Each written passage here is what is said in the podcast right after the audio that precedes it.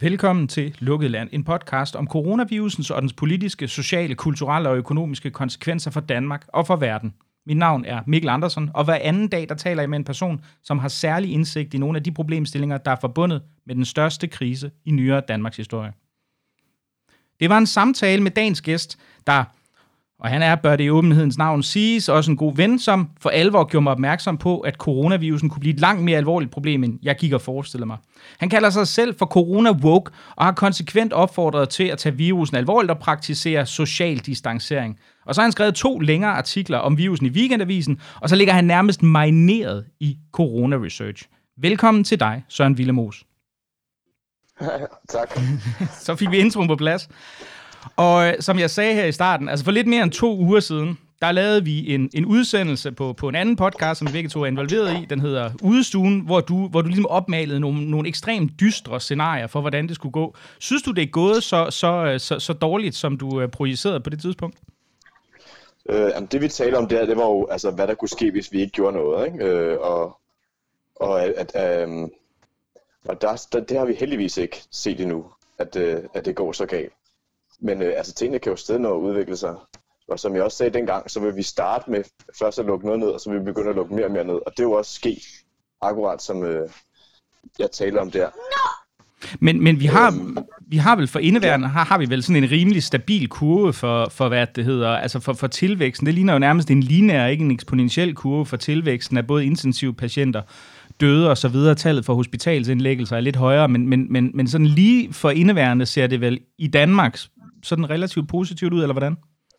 Ja, altså som det ser ud nu, så er det relativt positivt ud, men vi skal bare stadig huske, at vi kender ikke omfanget af virusens udbredelse i Danmark, eller hvor mange der kommer til at kræve behandling. Så det er stadig et uvis fremtid, vi går i møde. Altså som det er nu, så sidst jeg tjekkede, der var det 127, der lå på intensiv, og de fleste af dem skal vi nok regne med på et tidspunkt kommer i respirator, og vi har... Hvad er det, cirka i hvert fald 1000? Ja, vi har mellem 9 og 1200 alt efter. Ja, altså alt efter hvor meget ekstra kapacitet der kan hives ind, så tror jeg at 1200 er nogenlunde det maksimale der det ser ud til, ja, i den seneste. Men det tror jeg så det kræver vi så også at de sygeplejersker og læger der skal bemande alle sammen er friske, ikke? Og ikke selv er corona, ellers er jeg ikke sikker på at vi kan køre 1200. Men det er der omkring vi er, mellem 1000 og 1200. Og hvis vi siger at vi er i den tidligste del af bølgen, som vi jo stadig ikke ved, hvor lang tid kommer til at vare. Altså, så har vi allerede op på omkring altså en 10. del af, hvad vi kan klare, ikke? Nu. Og så må vi jo bare håbe, at det fortsætter med at være en lineær vækst, men det kan jo stadig nå at ændre sig. Men altså, hvis vi så kigger på situationen i Sverige, altså der må man sige, der har de jo valgt en radikalt anderledes approach, ikke? Der kan man sige, de har social distancering, men i langt mindre udstrakt grad, end tilfældet er i Danmark. Altså, hvordan ser det udviklingen der? Jamen altså, jeg kan jo ikke forudse fremtiden, men jeg har bare svært ved at se præcis, hvad det er, Sverige skulle gøre, der på en eller anden måde skulle altså hindre dem i at ende i et eller andet, der minder om det, vi ser i Italien og Spanien nu. Altså, svenskerne mener jo, at det, der gør dem særligt rustet til det her, det er, at de er så gode, altså, at de er så dygtige til at følge myndighedernes pjecer og anvisninger, at det slet ikke er nødvendigt med andet end det. Altså, dem, der er i risikogruppen, vil automatisk udpege sig selv, og så vil de gå i selvisolering, og så skal det nok køre. Og det tvivler jeg bare på. Altså, jeg tror ikke rigtigt, at der er nogen, der helt har forstået, hvordan den her virus smitter. Så den der idé om, at man bare kan gå i selvisolation, og så er den sikret, jeg er ikke så sikker på den. Altså, jeg tror... Jeg håber selvfølgelig, at det kommer til at gå rigtig godt i Sverige, ikke? Og at vi har overreageret i Danmark. Jeg tvivler bare på det. Altså, jeg har svært ved at se... Altså, det vi har set tidligere, det er, når man ikke gør noget, så kommer der bare den her eksponentiel vækst lige pludselig i indlæggelser. Jeg kan ikke se, hvordan Sverige skulle undgå det. Altså, så skulle der være et eller andet med den her virus, som vi ikke har forstået, og der er meget, vi ikke har forstået, som bare fuldstændig vil komme bag på os, og så pludselig så rammer den sjovt nok ikke svensker lige så hårdt som alle andre. men igen, det tvivler jeg også bare på. En af de ting, som du skriver i en af de artikler, som du har publiceret i Weekendavisen, jeg tror faktisk, det var den første, der citerer du en ekspert, der siger, at der faktisk ikke rigtig nærmest ikke er nogen, der er eksperter på den her virus, underforstået, fordi vi ved så lidt om, hvordan den egentlig fungerer. Altså, nu ved jeg, at du har siddet og, altså, med hovedet nede i en frygtelig masse forskning om det her. Hvad er det, vi ikke ved om den her virus? Utrolig mange ting. Altså, noget af det, vi ikke ved så meget om, det er, hvordan den smitter. Altså, der er mange af de ting, som Sundhedsstyrelsen for eksempel har sagt, tunge dråber og sådan noget. Og det er rigtig nok, den smitter gennem de veje, men der er også meget, der tyder på, at den smitter på alle mulige andre måder. Altså, at den kan sidde på kontaktflader i lang tid, og den kan hænge i luften og sådan noget. Ting, der gør, at den måske faktisk er endnu mere smitsom. Og det nyeste forskning tyder på, altså, nu har vi ved ikke, om lytterne har hvor meget de har hørt om alle de her tekniske ting med viruser, men der er jo det, vi kan tale om meget, også i Udestuen, som hedder dens R0-værdi, ikke? Det er, hvor mange man når at smitte, mens man selv er smittet. Og der har man jo sagt om den her covid-19, at den når at smitte to, altså hvis du er smittet, så vil du i gennemsnit smitte 2,5 andre, inden du bliver rask. Ja, og til forskel derfra, der ligger influenza på 1,5 eller sådan noget? 1,1 til 1,3, tror jeg, at normal influenza er i det spændvidde. Men nu, og igen, det her er nulværdier jo meget afhængig af kontekst, og det kan være vind og vejr og politik også, ikke? Altså nu, hvor vi laver alt det her distancepolitik, det handler om at få dens R0-værdi ned, ikke? Det er derfor, vi gør det. Men nu er der jo noget, der tyder på, at dens R0-værdi måske er over 3. Det er det nyeste, altså, der tyder på inden for forskning, at den måske er så høj, ikke? Det vil sige, at den faktisk spreder sig meget hurtigere i et samfund, end man har regnet med. Og det, som man har overset, har jo været en stor gruppe, som ikke bliver fanget i nogen teststrategier, som der er nu. Det er det, man kalder de asymptomatiske, altså de raske smittebærere, om så må sige. Som, altså, stort set alle tester, der bliver lavet nu, er jo altså i Danmark er det jo kun på indlæggelser og sundhedspersonale og udsatte grupper. Men indtil det har det kun været folk, der krævede indlæggelse. Og før det, så var det kun folk, der viste symptomer. Der er jo ingen af de teststrategier, vi har lavet, der har opfanget alle to folk, der bare går rundt og tilsyneladende er sunde og raske. Og så har de i virkeligheden corona, og det nyeste tal fra Island peger på, at, fordi der har man meget mere omfattende test, peger på, at i hvert fald halvdelen af alle, der har covid-19, overhovedet ikke viser nogen tegn på at have den. Nej, jeg mener, altså på Diamond Princess, som er jo det her skib, hvor virusen fik lov til at hvad kan man sige, sprede sig relativt meget. Der mener jeg, der var det 18%, som man vurderede som værende asymptomatiske.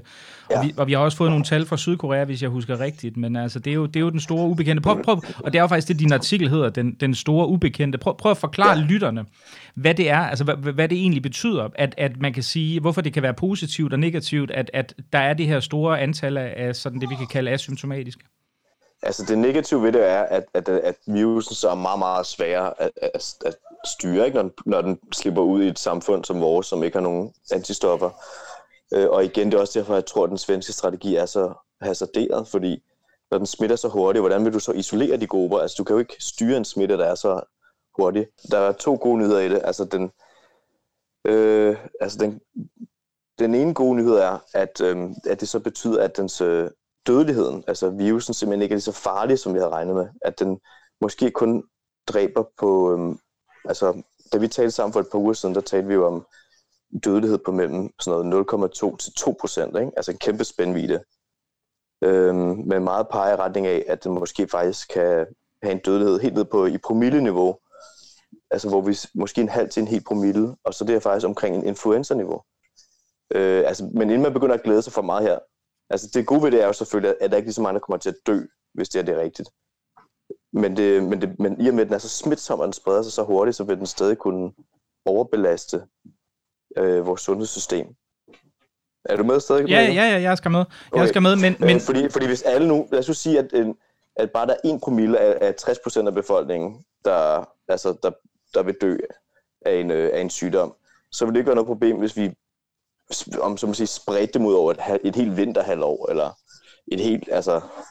Men hvis de alle sammen pludselig får kræver behandling inden for de samme, altså den samme måned, så er der jo ikke noget sundhedssystem, der vil kunne håndtere så mange mennesker.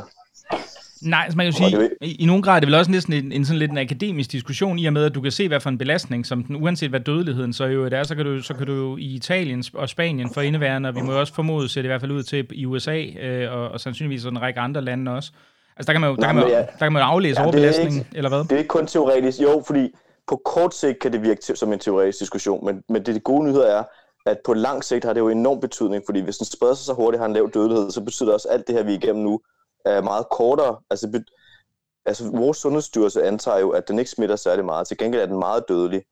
Altså hvis vi tager vores prognoser for vores sundhedsstyrelsen, så vil det her jo være noget, der kommer til at tage flere år, hvor vi skal have de her lockdowns 2 gange om året hen over de næste, altså flere år, før at vi har opnået flokimmunitet, ikke? Og det er jo et skrækscenarie, det er jo meget værre. Altså, det er jo bedre, at den har en lav dødelighed og smitter hurtigt, end at den har en høj dødelighed og smitter langsomt. Altså, det er det jo i sidste ende bedre. Og det kan godt være, at det på kort sigt ikke kan se forskel på de to ting. Og det kan man da ikke på kort sigt. Men det kan jeg love dig for, at man kan på lang sigt, så gør det en kæmpe forskel. Helt sikkert, men jeg tænker, i forhold til den rent konkrete risiko for overbelastning af sundhedsvæsenet, der er det jo, altså, der kan man sige, der vil det selvfølgelig være nogle fantastiske fugle på taget at have, at det vil se langt bedre ud på længere sigt, men i forhold til den meget konkrete og akutte risiko, som en masse lande står lige nu og agerer i forhold til, der er det jo ikke sådan umiddelbart, der vil man jo selvfølgelig kunne glædes over det. Det er der jo ikke nogen tvivl om, men det gør det jo ikke særlig meget nemmere at være læge i New York, hvis man kan se sundhedsvæsen. Altså, det gør ikke nogen forskel her på den næste måned. Altså, der gør det jo nok ikke nogen forskel, vel? Altså, der vil vi jo stadig stå i nogenlunde det samme helvede, men det er jo også meget rart at vide, når man står midt i det helvede, om det er noget, der kommer til at forvare året ud, eller om det er noget, der kan være over, måske allerede en gang til sommer, eller noget af den stil, ikke? Altså kunne man så sige, hvis vi nu ser på erfaringerne fra Kina, kunne det så være en indikator på, at smitten ikke blev nedkæmpet, men ganske enkelt brændt ud i et bestemt geografisk område på det her tidspunkt, eller er det alt for tidligt at sige noget om? Altså det er der nogen, der hævder. Det tror jeg slet ikke, man kan konkludere så meget. Jeg vil stadig mene, at når du ser på kurvene fra Wuhan, så har den kinesiske politik, inddæmningspolitikken i Kina, altså må have gjort en forskel, men igen, vi har jo at gøre med noget, der er korrelationer i statistikker, og vi ved jo ikke, hvad kausaliteten er. Vi ved ikke, i hvor høj grad det var den kinesiske politik, der stoppede virusen i Wuhan, eller det var simpelthen fordi, at den nåede at sprede sig så meget, at der var flokimmunitet. Altså, vi aner det ikke, og den eneste måde, man kan vide sådan noget her på, det er ved at teste for antistoffer, ikke? Og det er der ikke nogen, der har gjort endnu. Det er jo stadig noget, der er på tegnebrættet i de fleste steder. Der er udviklet antistoftest, de er ikke valideret endnu i Danmark. De vil nok meget snart kunne tages i brug, men der er ikke nogen sted, der har lavet stikprøver og test med antistoffer endnu. Så vi gætter, lige nu gætter vi 100%, altså meget af det er bare forskellige former for kvalificeret gæt på, hvor mange der er smittet. Og vi kiggede selv på det her tal for en uge siden, Mikkel, og grinede lidt af det, fordi Statens Serum Institut for en uge siden regnede med, at der var mellem 9.000 til 90.000 danskere, der var smittet, ikke? Og det er jo et bizarrt benvind, ikke? Altså, selv Statens Serum Institut anerkender, at det kan være 10 gange vildere, end de lige går. Altså, så meget, så uvist er det. Og det er også derfor, jeg synes, det er så mærkeligt, at vores sundhedsstyrelse kun regner med, at 10% af befolkningen vil blive smittet her i den såkaldte første bølge. Det giver simpelthen ingen mening. Nej, altså jeg ved, du har kigget lidt på hvad man regner med. Altså det, man kan sige, det vi er inde på, for lige at forklare det for lytterne, altså det er, vi regner med, at vi er inde i det vi kalder den første bølge, eller første attack, er der også nogen, der kalder det, af den her virus. Og så regner man med, det er en hypotese, fordi man antager, at den opfører sig nogenlunde som influenza, at den vil forsvinde, altså den vil brænde ud hen over sommeren, altså køre kontinuerligt på et højt niveau, men så vende tilbage i løbet af efteråret på et eller andet tidspunkt. Jo, det som man har gjort på Statens Serum Institut, det er, at man har antaget, at coronaen opfører sig ligesom en virus, ligesom en influenza gør. Og en almindelig influenzaepidemi i Danmark, den smitter mellem 5-10% i løbet af et vinterhalvår. Men en influenza-pandemi plejer at smitte mellem 10-30% af befolkningen. Og vi er jo i en pandemi nu med en virus, som vi ved er mere smitsom end en influenza. Så derfor kan det jo undre, at man på Statens Serum Institut kun mener, at 10% vil blive smittet. Og det er altså også markant lavere end stort set alle andre lande, jeg kunne finde. Altså, hvis du bare ser Norge, så regner det med 20% som det mindste. Det samme gør de i Finland. Og hvis du kigger på Australien, er det også 20% som deres best case. Og i alle de her lande, der mener de, at det er over 20, der er mere realistisk, ikke? Altså, Australien siger 40 som et moderat bud. Og jeg mener også, at både Finland og Norge, Norge er vist nok 25. Danmark er markant lavere end alle andre lande, når det kommer til, hvor mange vi regner med, der vil blive smittet. Og det der er så Og der kan man jo tænke, det er måske lidt påfaldende, at det lige, altså hvis du kigger på de prognoser, som de har lavet, så passer det lige akkurat med, hvad vi kan klare i vores sundhedssystem. Men det mest mærkelige ved det er, at Statens Serum Institut regner med, at de her 10% vil blive smittet, uanset om der er politisk indgreb eller ej. Altså, og det giver simpelthen... Altså, der, hvor det, altså da jeg sagde det her til en australsk professor i matematik, der var med til at lave deres modeller for de australske prognoser, så sagde han bare, det kan ikke være rigtigt. Altså, det lyder helt skørt. Fordi han sagde, hvis du ikke gør noget politisk, så er det mellem 40-70%, der vil blive smittet. Det siger hans modeller, ikke? Men grundlæggende, så kender vi jo, vi ved nogenlunde overordnet, altså internationalt, hvor mange der er døde af covid-19, det kan vi jo, de er registreret. Der kan selvfølgelig være nogen, der er overset. Men i det store hele ved vi, antallet af døde. Hvad vi ikke ved, det er, hvor mange der har været smittet. Så vi ved ikke, hvad vi skal dividere antallet af døde med. Og der er grundlæggende to scenarier. Altså enten så har vi at gøre med en virus, der ikke smitter særlig meget, men til gengæld dræber rigtig mange. Eller også har vi at gøre med en virus, der smitter rigtig hurtigt og rigtig mange, men ikke er særlig dødelige. Og vores sundhedsstyrelse regner med det første scenarie. Ikke? De mener jo så, at det er en ikke særlig smitsom, men til gengæld meget dødelig. Og meget empiri peger i stigende grad mod, at det er forkert.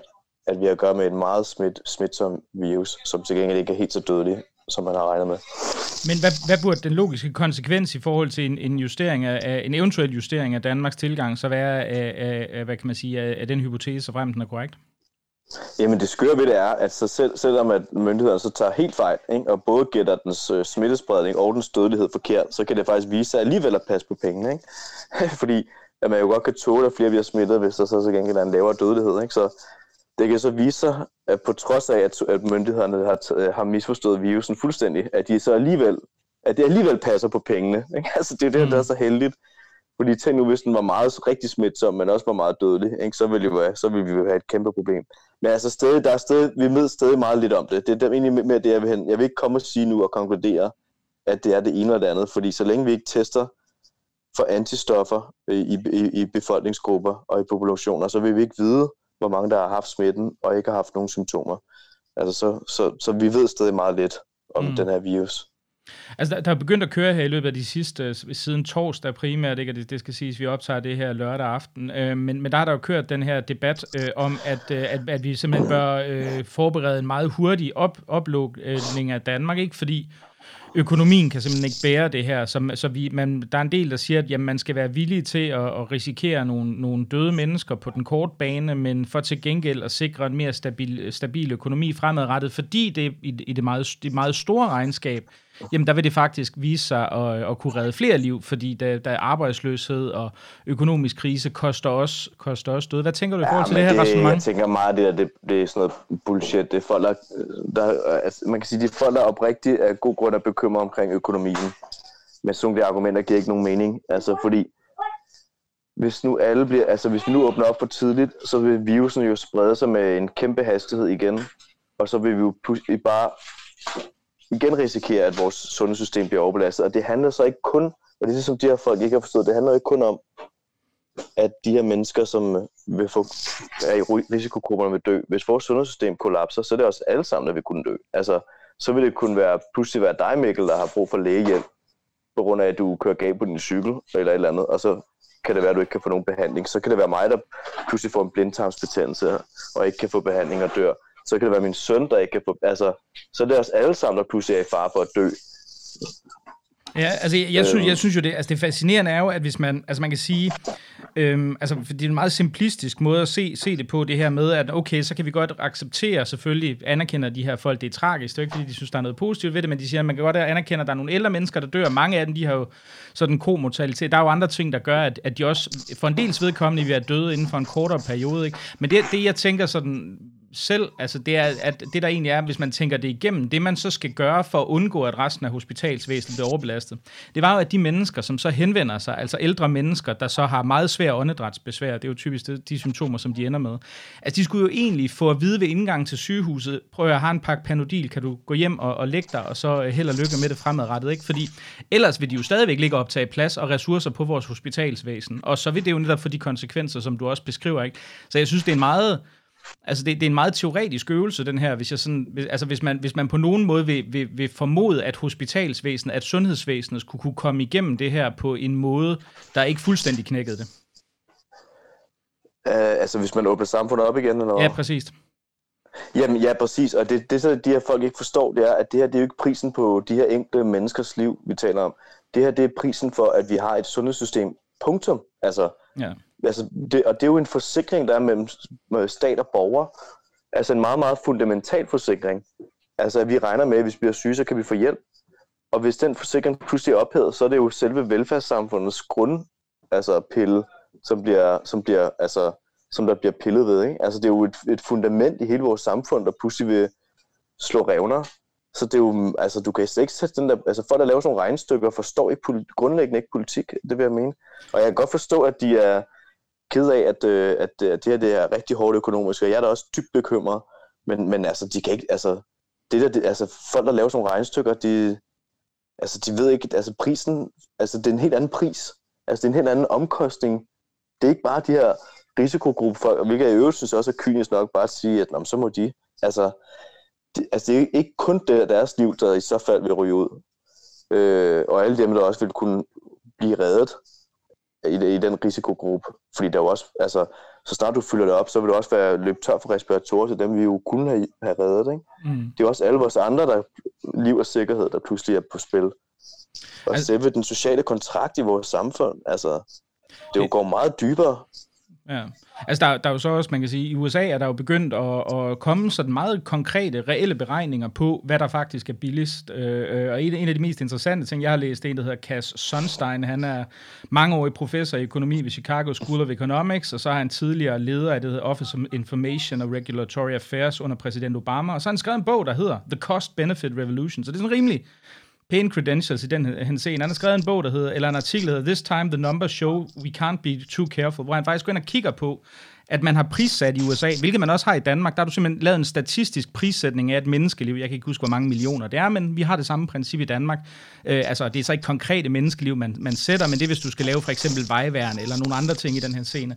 Og der kan man simpelthen ind og beregner på, ud fra de data, som vi har til rådighed, og peger i øvrigt også på forskellige andre, som har gjort det samme og siger, jamen selv hvis vi går ind i den her, altså, hvis vi går ind i den her approach, så er det stadig billigere at indføre social distancering og delvis nedlukning af samfundet, inden og acceptere det her tab af arbejdsår eller menneskeår, selvom de mennesker, det går ud over for en stor dels vedkommende, er ganske gammel. Jeg er ikke økonom eller ekspert, men altså, jeg vil da råde folk til at gå ind og kigge på den her artikel. Fordi så det handler simpelthen frem til, at selv hvis du gør det op økonomisk, så kan det heller ikke betale sig at åbne samfundet op for tidligt? Nej, overhovedet ikke. Nej, tværtimod. Altså, han går simpelthen og laver en statistisk økonomisk analyse af det her. Det er relativt. Altså, jeg er ikke økonom, så det er ikke noget, jeg er kompetent til. Der er Conrad i baggrunden. Nå, men hvad det hedder.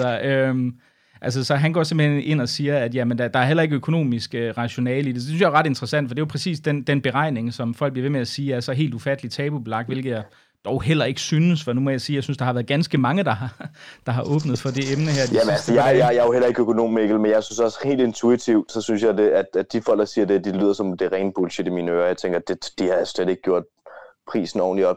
De forstår stadig ikke, hvor meget der egentlig er på spil.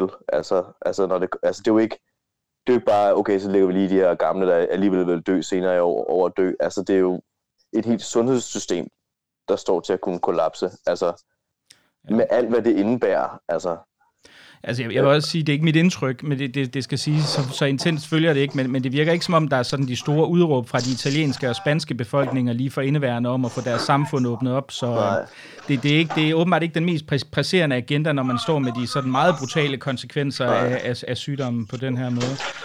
Men hvis vi nu kigger lidt på hvad det hedder Danmarks strategi, så har der været den her konflikt med WHO her de sidste par dage. Altså, hvor man kan sige, at hvad det hedder Mølbak fra Statens Serum Institut var ude i et stort interview med Politikken, hvor han sagde, jamen på sigt er det uundgåeligt, vi får flokimmunitet, og vi kan ikke lave den her smittesporing. Kan du få baggrunden skruet lidt ned, Søren? Fordi jeg kan simpelthen... Ja. Er det bedre nu? Ja, det er lidt bedre. Men altså, hvor han går ud og siger, jamen altså, vi kan ikke lave smittesporing, altså vi kan ikke gå ud og lave den her målrettede opsøgning af smitte, som man har gjort i eksempelvis Sydkorea, og selvfølgelig også i Kina, det lader sig slet ikke gøre i Danmark, og på sigt, jamen der må det vi kalder flokimmunitet være målet, og der har vi så set fra WHO's side, der har forskellige repræsentanter været ude med blandt andet deres assisterende generalsekretær, tror jeg han er, det kan jeg ikke huske præcis, været ude og sige, at det virker fuldstændig vanvittigt, også i et interview med Politiken. Hvad tænker du i forhold til det her opgør? Jamen jeg tænker, jeg er glad for, at Mølbak endelig anerkender, at det er flokimmunitet, vi stræber mod. Det skrev jeg også i Weekendavisen for en uge siden, og der var ikke rigtig nogen, der talte om det der. Men det var jo det hele vores strategi har peget hen imod. Og da vi droppede inddæmningsstrategien og gik over til en afbødningsstrategi, så droppede vi jo at inddæmme virusen og gik over til bare at afbøde, indtil vi når flokimmunitet eller en vaccine. Og jeg har det sådan et... Det kommer an på, hvad det er for en virus, vi har med at gøre. Hvis det er en ekstremt smitsom virus, som ikke er særlig dødelig, så har Kåre Mølbak jo ret. Så giver det jo ikke nogen mening at lave smittesporing. Det, der er så underligt, det er, at hans eget Serum Institut jo siger, at vi har at gøre med en ikke særlig smitsom sygdom, som dræber mange. Og i så tilfælde, så burde den da i den grad give mening at inddæmme den og smide den ud. Men altså på trods af, jeg tror, at vores prognoser har misforstået virusen, så tror jeg sådan set, at Kåre Mølbak har ret. Jeg kan simpelthen ikke se for mig, hvordan i alverden, altså hvis nu op mod 1,5 til 1 million danskere er smittet af corona, skulle vi så isolere dem? Skulle vi så lave kontaktopfølgning på alle, de har været i kontakt med de sidste 2 uger? Kolder, vil du ikke nok tige stille? Det kan vi jo ikke. Det kan jo ikke lade sig gøre. At det kunne lade sig gøre i Kina, i en enkelt provins, var jo fordi, at du havde hele den gigantiske kinesiske statsapparat, der kunne mobilisere alle sine ressourcer til det ene område. Jeg kan ikke se det for mig i en dansk kontekst. Jeg tror sgu også det, vi er jo i øvrigt. Hvad skal vi så gøre? Hvad hvis Tyskland ikke gør det samme, og Sverige ikke gør det samme, hvilket de jo tydeligvis ikke gør, mens vi altså bare stræber mod flokimmunitet. Og vi har en modsat strategi, hvor vi inddæmmerne og smider ud af landet. Jamen så vil vi jo ikke kunne åbne vores grænser til nogen anden lande, altså fordi vores egen befolkning vil jo hele tiden være sårbare for nye epidemier. Altså jeg kan godt være, at WHO siger, at vi skulle gøre det, som de gjorde i Sydkorea, men det skib er jo sejlet for flere uger siden, altså så skulle det være gjort i februar måned, og det gjorde vi jo ikke i februar måned. Jeg kan ikke se, hvordan vi kan spole tiden tilbage. Man forsøgte vel reelt med det, den 27. Nej, man forsøgte ikke rigtig med det, men det var der, vi havde chancen. Altså, det var der, vi skulle have gjort det, ikke? Men jeg tænker på som afbødningsstrategi, altså fordi så må man jo sige, i så fald, hvis det så viser sig, at Sundhedsstyrelsens prognoser tager fejl, og vi kommer ind på en markant stejlere kurve på et eller andet tidspunkt. Jamen altså, men det jeg mener, det er, hvis vi siger, at vi fuldstændig opgiver smittesporing, også som en dæmpende funktion, altså i det hele taget have den her idé om, at du har et beredskab, der gør, at vi er i stand til at identificere og optrævle smittekæder, så står vi jo i den situation, at hvis det viser sig, at hvis der er nogle af de her mange ubekendte, vi taler om, der gør, at vi kommer ind på en stejlere kurve på et eller andet tidspunkt, så står vi jo med det problem, at der faktisk ikke er andet at gøre, end at gøre som Italien eller Spanien, og sørge for, og hvad kan man sige, at foretage en meget hård nedlukning. Det er rigtigt. Altså, jeg synes også, det ville være godt, hvis vi havde, altså hvis vi lynhurtigt kunne sætte sådan noget folk altså hen over mobiltelefoner og sige, okay, hvis du er smittet, så holder du øje med, hvor du er i landet, og hvis du træder uden for din bolig, så får du en eller anden alarm, eller alle, hvem har du været i kontakt med, og så vil man sende advarsel til dem. Alt sådan noget ville jo være super smart, men det vil jo kun fungere som, hvad kan man sige, igen for at afbøde virusens spredning, ikke for at en inddæmningsstrategi handler om, at du inddæmmer en virus, og så smider den ud, ikke? Altså, og det kan jeg bare ikke se, hvordan skulle kunne lade sig gøre på nuværende tidspunkt. Den er jo smittet og spredt sig vildt og bredt i det danske samfund. 400.000 kan potentielt lige nu være smittet. Sådan en virus kan du ikke omringe og smide ud. Så alt det, du taler om, skal jo så være en del af en afbødningsstrategi. Ja, det vil det jo selvfølgelig være. Altså, man kan jo så også sige, der er jo forskellige forskere, som er ude og sige, jamen prøv at du har gjort det her i lande med dårligere sygehusvæsen og færre ressourcer generelt til rådighed, end tilfælde ja, har været i Danmark. Men de havde den vigtigste ressource til rådighed, og det var tid. Altså, de gjorde det tidligt. Ikke? Og den har vi jo ikke mere. Altså. Men det gjorde kineserne vel ikke? Altså, de var vel et godt stykke ind i deres epidemi, før de begynder at lave smittesporing. Altså, men der havde de så ressourcen, der hed en stat skabt til 1 milliard, over 1,2 milliarder mennesker, der bliver fokuseret på en provins på 50 millioner. Det har vi jo ikke. Nej, det er klart. Men altså, så må man jo bare sige, så vil konsekvensen jo så være, at vi ikke har nogen mulighed for, og man kan sige, at have noget reelt særligt stort overblik over, hvordan virusen spreder sig i befolkningen, eller at kunne optrævle smittekæder på noget tidspunkt, heller ikke ved en genkomst til efteråret. Vi kan jo lave stikprøver, ikke? Og hvis vi laver stikprøver, altså selvfølgelig synes jeg, at det der med, at vi burde teste meget mere, det, selvfølgelig gør vi det. Så der er intet dumt i at teste meget. Altså det betyder bare, at ens vidensniveau stiger, og det er jo en god ting.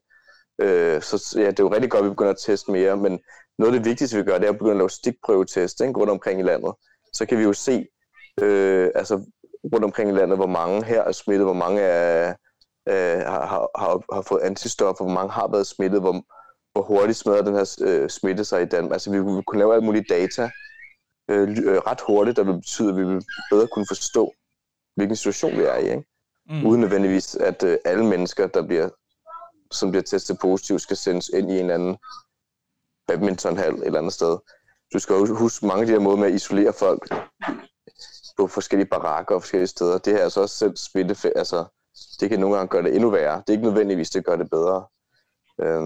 Men det er det vel gjort i de konkrete steder, hvor det lykkedes at implementere den her strategi? Altså hvis man måler på smittetal? Måske, jeg ved, men igen, vi ved jo ikke så meget, ved vi jo heller ikke om præcis, hvad der er foregået i Kina, altså, og hvad der egentlig har hjulpet. Altså, nej, det er rigtigt, men vi ved det vel i Sydkorea og Taiwan og Singapore. Men vi skal ikke sammenligne os selv med de lande. Jeg forstår ikke, hvorfor vi bliver ved med os. Vi kan ikke sammenligne os selv med de lande. De lande, de greb ind super tidligt, og så inddæmmede det. Og den chance, det er Danmark i januar, vi taler om, eller i februar. Vi er ikke i den situation nu. Vi kan ikke sammenligne os med de lande mere. Smitten nåede aldrig at sprede sig epidemisk i de her lande. Altså, de nåede aldrig at være en epidemi, jo. De nåede at have nogle få folk, der nåede grund at sprede nogle få tusind, som vi nåede lynhurtigt at isolere. Mm. Og det er bare ikke den situation, vi er i. Altså. Men altså, hvis man så skal sige, fordi altså, det ser jo helt sikkert ud som, altså de prognoser, vi har, som du også selv nævner, at fra staten eller fra Sundhedsstyrelsen ser ud som om, at man vil kunne klare belastningen sådan lige med skindet på næsen, ikke? Hvis de viser sig at holde. Ikke? Men hvis vi så kommer ud i et scenarie, der viser sig, på grund af nogle af de her ubekendte, vi snakker om at være værre, hvad tænker du så? Altså, så det vil så sige, at det er så der, vi skal ud i total isolation, eller udgangsforbud vil det jo så være, ikke? Jo, altså vi har jo ikke rigtig så meget andet andre redskaber, vel? Når en smitte er så udbredt. Altså, så er der kun én skrue, som så kan strammes. Det er sådan set det. Så ja, altså, du kan også se, at hverken Italien eller Spanien har jo opfundet noget andet end det. Altså, der er en skrue, og så kan du stramme den, og det er det. Jeg kan ikke rigtig se, at vi skulle have så mange andre muligheder. Jo, så kunne vi jo lave sådan nogle ting, som de også har i Israel, og jeg mener også, de har det i Norge. Altså begynder at bruge vores data meget bedre, ikke? Altså vi har jo virkelig meget data på borgerne i Danmark. Gennem alle mulige, altså med hvordan vi bevæger os, mobildata og sådan noget. Det kan man måske begynde at bruge.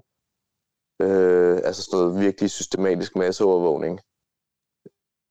Sådan så altså hjemmekarantæne pludselig bliver meget mere systematisk, ikke? Altså, ja. Men hjemmekarantæne, hvis det skal give mening, det vil vel også kræve et eller andet niveau af smittesporing af de tætte kontakter, som de smittede har. Ja, det vil også. Det er også det, de har i Israel, jo... der har de sådan noget. I Israel, der har de sådan noget, hvis du går forbi, altså en på gaden, som er blevet testet positiv, altså så vil din mobiltelefon advare dig om det, ikke? Mm. For eksempel. Ja. Altså sådan noget der kunne man jo også begynde at bruge, ikke? Altså sådan noget med, men samtidig også alle dem, der så har antistoffer, ikke? Det giver jo ikke mening, at de bliver holdt hjemme. Altså hvis du bliver testet, altså du har haft, og du er blevet immun, jamen så giver det jo bedre mening, hvis du begynder at rende ud på gaden, og altså begynder at lave alle mulige funktioner i samfundet, som ellers så stille, ikke? Altså, så der er jo, jeg tænker, at der er to metoder tilbage. En er at stramme skruen endnu mere, og den anden er så at bruge data og endnu bedre, og så ved at kunne teste, så kan vi bare få meget mere information og viden, som vi så kan begynde at kombinere de her ting. Men jeg kan ikke tro, altså igen, jeg tror, at Kåre Mølbak har ret. Altså, jeg ved godt, at WHO siger noget andet. Men jeg kan bare ikke se, at det WHO siger, giver nogen mening. Altså, det er for mig helt meningsløst. Danmark er ikke Sydkorea mere. Altså, vi kan ikke. Nej, altså, men altså for mig at se er logikken i det bare, at man kan sige, at uanset hvad, er det ikke en strategi, der vil være... altså, den, man kan sige, hvis du vil, hvad kan man sige, udgrænse smitten og fuldstændig eliminere den, så vil det teoretisk kunne virke. Det anerkender jeg, vil sandsynligvis være noget nær umuligt, men det vil stadigvæk have en markant afbødende effekt, plus du vil opbygge et beredskab, som hvis der kommer en anden bølge, vil have potentiale for at kunne virke inddæmmende på en helt anden måde. Altså for indeværende, så har vi bare ikke den kapacitet, og den har du ikke engang tilstræbt at lave. Jo, men så tænker du, igen, så er det jo, altså men det som Kåre Mølbak siger, og det har han jo ret i, det er, altså, selv sådan et land som Sydkorea, når de så har smidt epidemien ud, jamen den kan jo, de er jo stadig udsat for en trussel dagligt, den kan jo komme ind i landet, hvilket som helst sekund fra nu af, og så skal de gøre det der igen. Og det kan jo også godt være, at de kan opretholde det i nogle år. Men før eller siden, altså som han siger, før eller siden, så enten er der en vaccine, eller så er der flokimmunitet. Altså vi kan jo ikke alle sammen, kan vi stoppe alt trafik mellem lande, for eksempel, ikke? Jo, men det, ja. Altså, der er jo, og vi taler ikke bare om, at det skal vi gøre fra nu af, altså næste halvandet år, eller mere, flere år. Jeg kan ikke se det for mig, jeg kan ikke se det for mig. Men det du siger, det er sådan en inddæmningsstrategi, som i virkeligheden bare er et led i en afbødningsstrategi. Det kan måske godt give lidt mening. Ja, men altså fordi det vil jo virke smittehæmmende, uanset hvordan du vender og drejer det. Det vil det jo selvfølgelig gøre, ikke? Altså hvis du optrævler smittekæder og sørger for at sætte dem, der har været i tæt kontakt med smittet inden for de der 12-48 timer, eller hvor meget det nu er, hvis du sætter dem i karantæne, jamen så kan du jo sådan sige, at så er chancen for, at de smitter nogen, eller risikoen for, at de smitter nogen, den vil jo alt andet lige være markant værre, end tilfældet er, hvis du ikke gør noget. Altså, det virker jo relativt intuitivt, ikke? Yes. Men altså... Men lad os se. Jeg har det sådan lidt, at jeg kan ikke rigtig se, hvordan det skulle foregå praktisk i Danmark. Det kan jeg sgu ikke. Du har alle mulige tusinder af teststationer over det hele, og folk, der sendes ind i håndboldhaller, og du tager familier og skiller dem fra hinanden. Der er så også en grund til, at vi ikke har ført den her politik i... Altså, den her måde at føre politik på primært har været i mere autoritære samfund, ikke? Ikke at jeg siger, at Sydkorea er diktatur eller noget, men smitten jo heller aldrig på det niveau, som vi har i Danmark. Så det var også lettere for dem at acceptere de midler, der blev brugt. Men hvis du ser på, hvad metoder de havde brugt i Hubei-provinsen i Kina, altså det er ret brutale metoder, som jeg ikke tror, der vil være folkelig opbakning til et land som Danmark. Nej, men der kunne man jo så godt sige, at hvis det endelig var...